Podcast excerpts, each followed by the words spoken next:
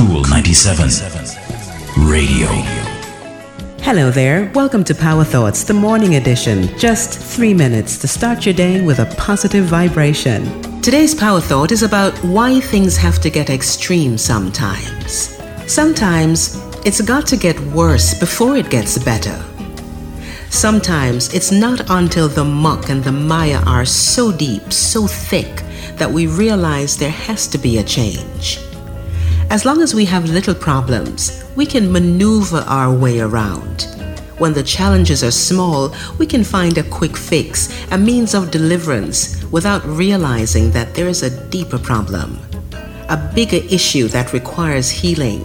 Healing is not like fixing. Fixing is doing whatever we can to cover up, disguise, or eliminate the problem temporarily. Healing cuts to the core to eliminate the problem forever. Band aids fix, they cover up, they keep the wound clean and out of sight. When something is healing, it will ooze, it will cause pressure, it will hurt. Stitches will fix and close up the problem. But if there's an infection beneath the stitches, the wound has to be opened up and the infection has to be cleaned before you feel any kind of relief. Healing is a great deal more painful than fixing.